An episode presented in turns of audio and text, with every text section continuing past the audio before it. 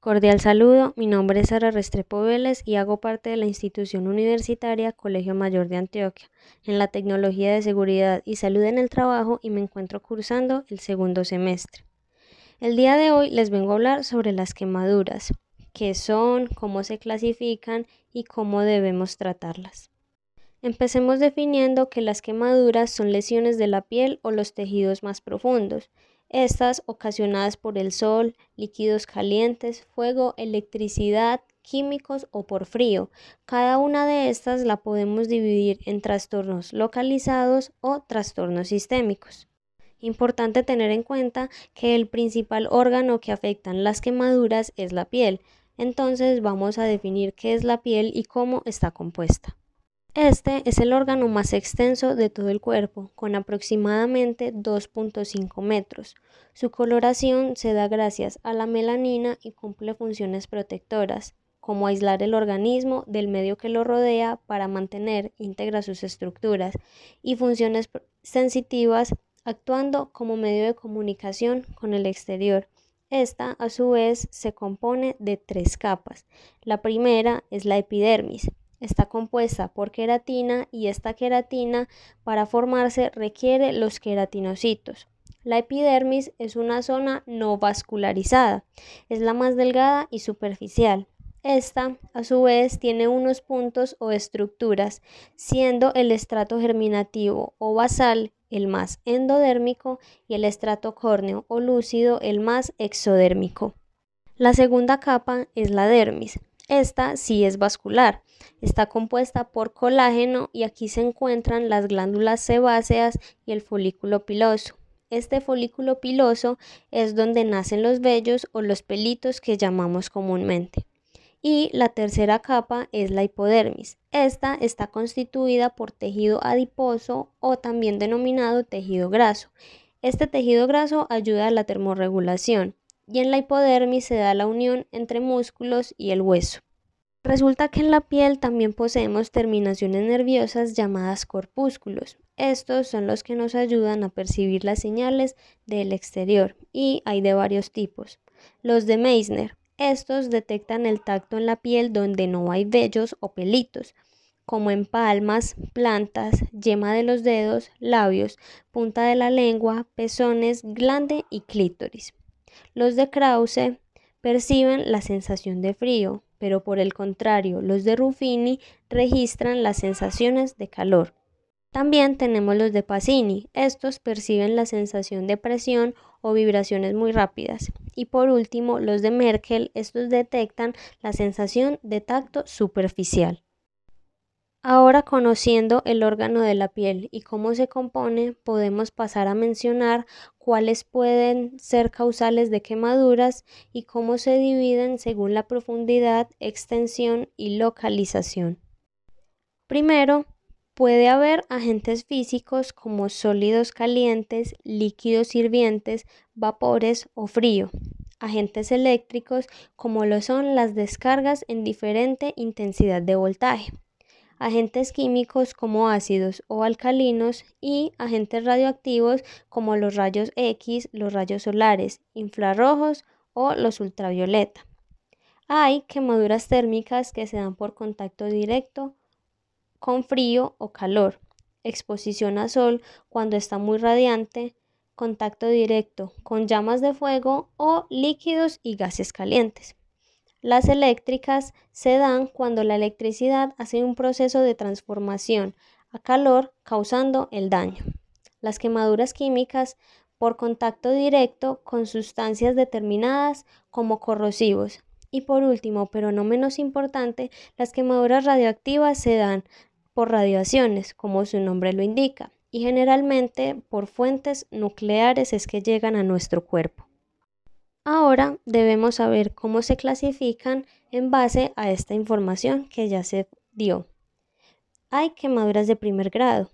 Esta lesiona solo la capa superficial de la piel.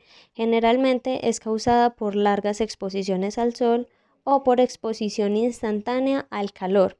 Esto provoca enrojecimiento, piel seca y con dolor al momento de contacto. Este dolor generalmente dura entre 48 y 72 horas y luego se va. Y también provoca un desprendimiento de la piel. También tenemos quemaduras de segundo grado. Aquí se lesiona la capa superficial e intermedia de la piel. Su síntoma más común es la formación de ampollas. También se da dolor intenso e inflamación en el área que fue afectada. Y tenemos quemaduras de tercer grado. Se comprometen todas las capas de la piel, afectando a su vez tejidos como vasos sanguíneos, tendones, nervios, músculos e incluso puede llegar a lesionar el hueso. La piel se pone seca y con aspecto de cuero. El color puede ser negro, blanco, marrón o un tono amarillento. También hay inflamación y no se encuentran signos de dolor dado el daño tan profuso que se dio. Entonces, ¿cuál es el debido protocolo que debemos aplicar en este tipo de casos? Como primero, debemos retirar a la persona del lugar de peligro. Si la ropa está en llamas, debemos apagar con una manta o dando vueltas a la persona en el piso. No debemos retirarla ya que puede haber quedado adherida en la piel. Por ningún motivo debemos aplicar cremas, ungüentos o pomadas. Tampoco suministrar líquido a la persona si se encuentra en un estado de inconsciencia. Si la quemadura se dio por ácidos, lavar la zona con abundante agua. Si se dio por algún polvo, se debe quitar con una tela antes de proceder a lavar. Hay que retirar todo tipo de accesorios de inmediato, como manillas, anillos, relojes, etc. Y sumergir en agua lo más rápido posible toda el área que fue afectada. No se deben reventar ampollas si en el momento del accidente surgieron en el cuerpo. Si la quemadura se dio por electricidad, hay que cortar o interrumpir la fuente de energía y vigilar con cautela los signos vitales. Y dado el caso de que la quemadura sea demasiado complicada, hay que envolver a la víctima en una sábana y hacer un traslado a un centro de salud lo más rápido posible. También se ve que las quemaduras suceden en los ojos. En este caso debemos lavar con abundante agua a baja presión, mantener los párpados abiertos, verter agua sobre la nariz y hacer un traslado inmediato sin dejar de usar los implementos de irrigación. Con base a la tecnología en la que estoy estudiando, me hice esta pregunta, ¿cómo puede ayudarnos esta información en la seguridad y salud en el trabajo? Este tipo de accidentes se pueden dar en trabajos como soldadura, con bomberos, las personas que trabajan en empresas públicas haciendo el cableado de la ciudad o de la zona, entre otros, ya que la seguridad y salud en el trabajo, o SST, tiene tantos campos de acción, debemos tener presente todo este tipo de cosas, ya que si se llegan a presentar, debemos tener un debido proceso, ya que no podemos garantizar la vitalidad del trabajador si no sabemos cómo hacerlo. Esto puede causar incluso la pérdida total de extremidades si no se tiene un control adecuado. Se pueden dar patologías a corto, mediano o largo plazo, causando que las labores que realice la persona sean deficientes y puede incluso llegar a un punto donde ya no pueda realizarlas más. Y para hacer promoción de la salud y prevención de la enfermedad es de suma importancia dotar al trabajador de elementos de protección personal, comúnmente llamados EPP, que sean necesarios y específicos para su labor. Esto procurando salvaguardar su salud y que no pasen imprevistos que podamos lamentar en un futuro. También se pueden hacer controles de calidad en los espacios de trabajo analizando si las herramientas que se están empleando están en buena condición y son aptas para su manipulación. Y para concluir, igualmente debemos tener un compromiso y una responsabilidad. Esto por parte de los prevencionistas, pero también por parte de los empleados.